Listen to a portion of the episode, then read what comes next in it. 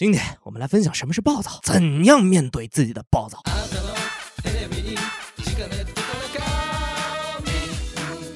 接连不断。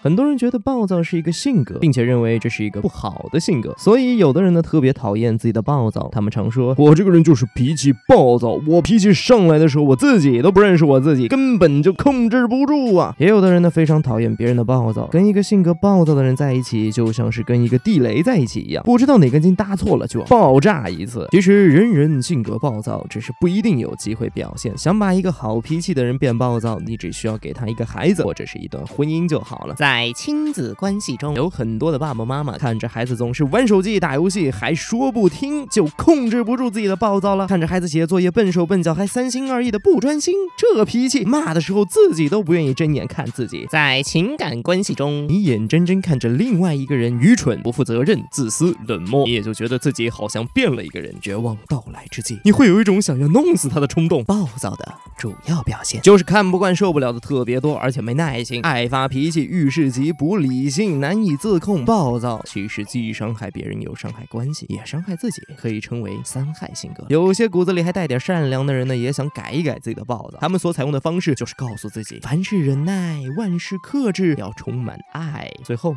也都失败，除非你去深入理解暴躁的形成，才能真正改变暴躁，不然只用意志力来改变，也只是徒劳无功。改变暴躁之前，我们要先学着欣赏暴躁，欣赏它为什么来到你的生命当中。暴躁是人在体验到危险的时候惯性的自我保护的结果。那么我们就要问了，暴躁在保护我们些什么呢？人在暴躁的时候又体验到了什么危险呢？有的人因为体验到了被压迫而暴躁。当一个人像我这样对你喋喋不休的时候，你会忍不住想要暴躁。典型。如《大话西游》中的唐僧磨磨唧唧、婆婆妈妈叨叨逼，这个举动让一向以慈悲为怀的观音菩萨都暴躁了，说了一句：“唐僧，你闭嘴。”并企图掐死唐僧，这何止是暴躁，简直是暴力。当一个人总是要求你做这做那，对你的行为指指点点，你会忍不住暴躁。比如妈妈看着温暖的太阳，告诉你外面要下雨了，赶紧收衣服。比如甲方告诉你我需要一个五彩斑斓的黑，要用 PS，别用 Photoshop，你会特别有种想要暴躁的冲动。你心里体验到的压迫感越强，你暴躁的冲动就越强。当压迫感超出你的理性值的时候，你就会忍不住你的暴躁了。我恐吓你，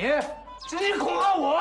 是你你 好了好了好了乖啊。这个时候暴躁就是一种保护。要是别人压迫你，你还不反抗，告诉自己我要心平气和，那会怎么样呢？到时候会把你踢出去的。有的人是体验到了被忽视而反抗。婚后总会有一方变得暴躁，主要是感觉到了另一方日益冷淡的抓狂。你还有个问题想跟他讨论，他却说我累了，我要睡觉了。在感情当中，有时候你看着一个人总是在玩手机不理你，你就会产生一种巨大的想把他的手机夺过来摔了的冲动。太暴躁，一个人玩到太晚，忘记了回家；另外一个人忍而又忍，之后终于忍到那个人回家了，肯定要大吵一顿，因为太被忽视了。你每天工作很忙，家务很忙，接送孩子很忙很累，另外一个人却视而不见，在睡大觉、看电视，你就非常不爽了。这个时候，你可能连杀了他的心都有了。有的爸爸妈妈特别用心的辅导，操心孩子的作业，孩子却三心二意的不愿意听。这时候，爸爸妈妈的暴躁，其实也是因为感觉到了自己的用心被辜负了，被忽视了。有的人。把你当做一个透明的存在，在你面前还对你视而不见，你还要告诉我自己我无所谓，我很平静吗？有的人是体验到了被否定或者误解而暴躁。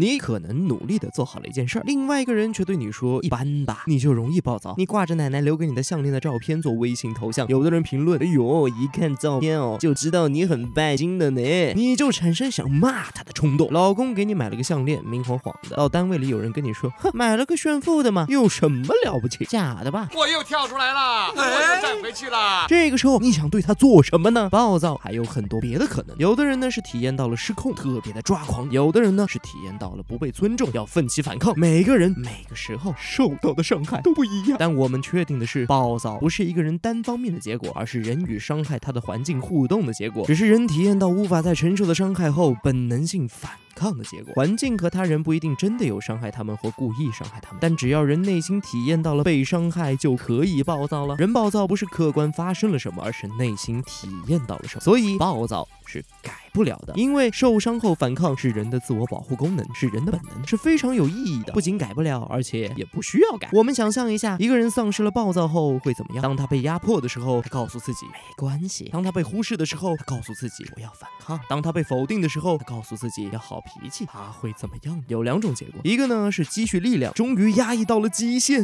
我控制不住我的洪荒之力了；一个是抑郁，丧失了反抗能力的人，就是那种我没的感情，没的灵魂，就像一个弹簧，如果你给他压力，他就要反弹，压力越大，弹力越大。不能反弹的时候，要么就在积蓄力量，等待更大的反弹，要么就是被压坏。所以我们要感激暴躁，暴躁虽然让你活得难看了一点儿，但最起码让你活成了一个人该有的样子。然后我们要思考，我们要改的不是要不要暴躁的问题，而是问自己：我暴躁的时候，我的内心感受到了怎样的伤害？他暴躁的时候，他体验到了什么样子的伤害？伤害的体验有两个原因造成，一个是现实的刺激真的有伤害，一个是对伤害的敏感度在同样的现实刺激基础上，对伤害越敏感越容易暴躁。有的人呢对否定敏感，有的人呢对忽视敏感，有的人呢对被控制、被压迫敏感，有的人对被不尊重敏感。每个人的敏感点都不同，但在每个人自己的敏感点上，他就是容易暴躁的。那这个敏感点是怎么形成的呢？因为小时候承受太多了，爸爸妈妈已经对他这么无数次做了，所以长大后这个人就对同样的刺激承受能力很低了。如果你生活在一个总是被指指点点的家庭里，长大了你对指指点点就很容易敏感。如果你生活在一个总是被打击的家庭里，你长大之后就会对打击很难承受。如果你的爸爸妈妈总是不理解你，长大后你就会对别人的不理解很容易愤怒。如果你小时候总是被忽视，你就容易对忽视愤怒。有的同学可能会觉得，小时候吃了那么多苦，不是应该习惯了吗？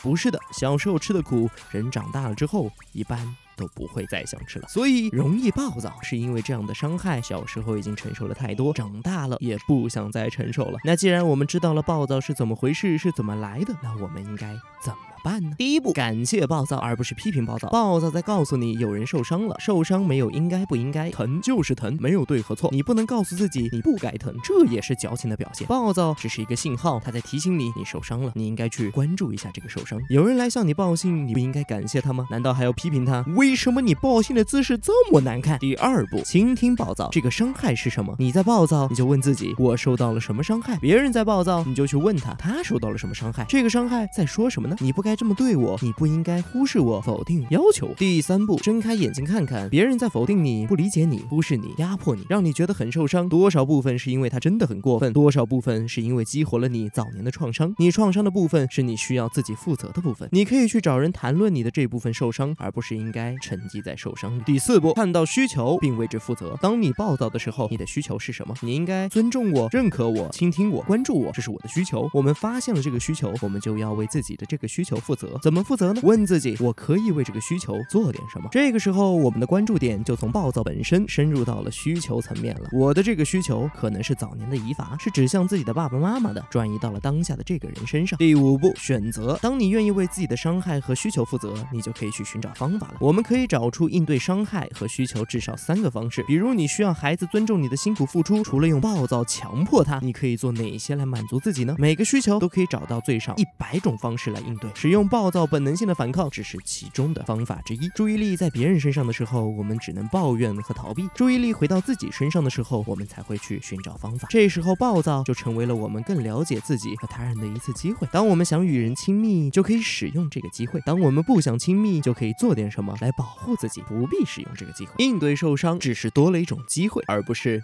只有暴躁。Keep stepping night 今夜だけのセレモニー。終わらないブーキーナイツ。今すぐに Baby touch my heart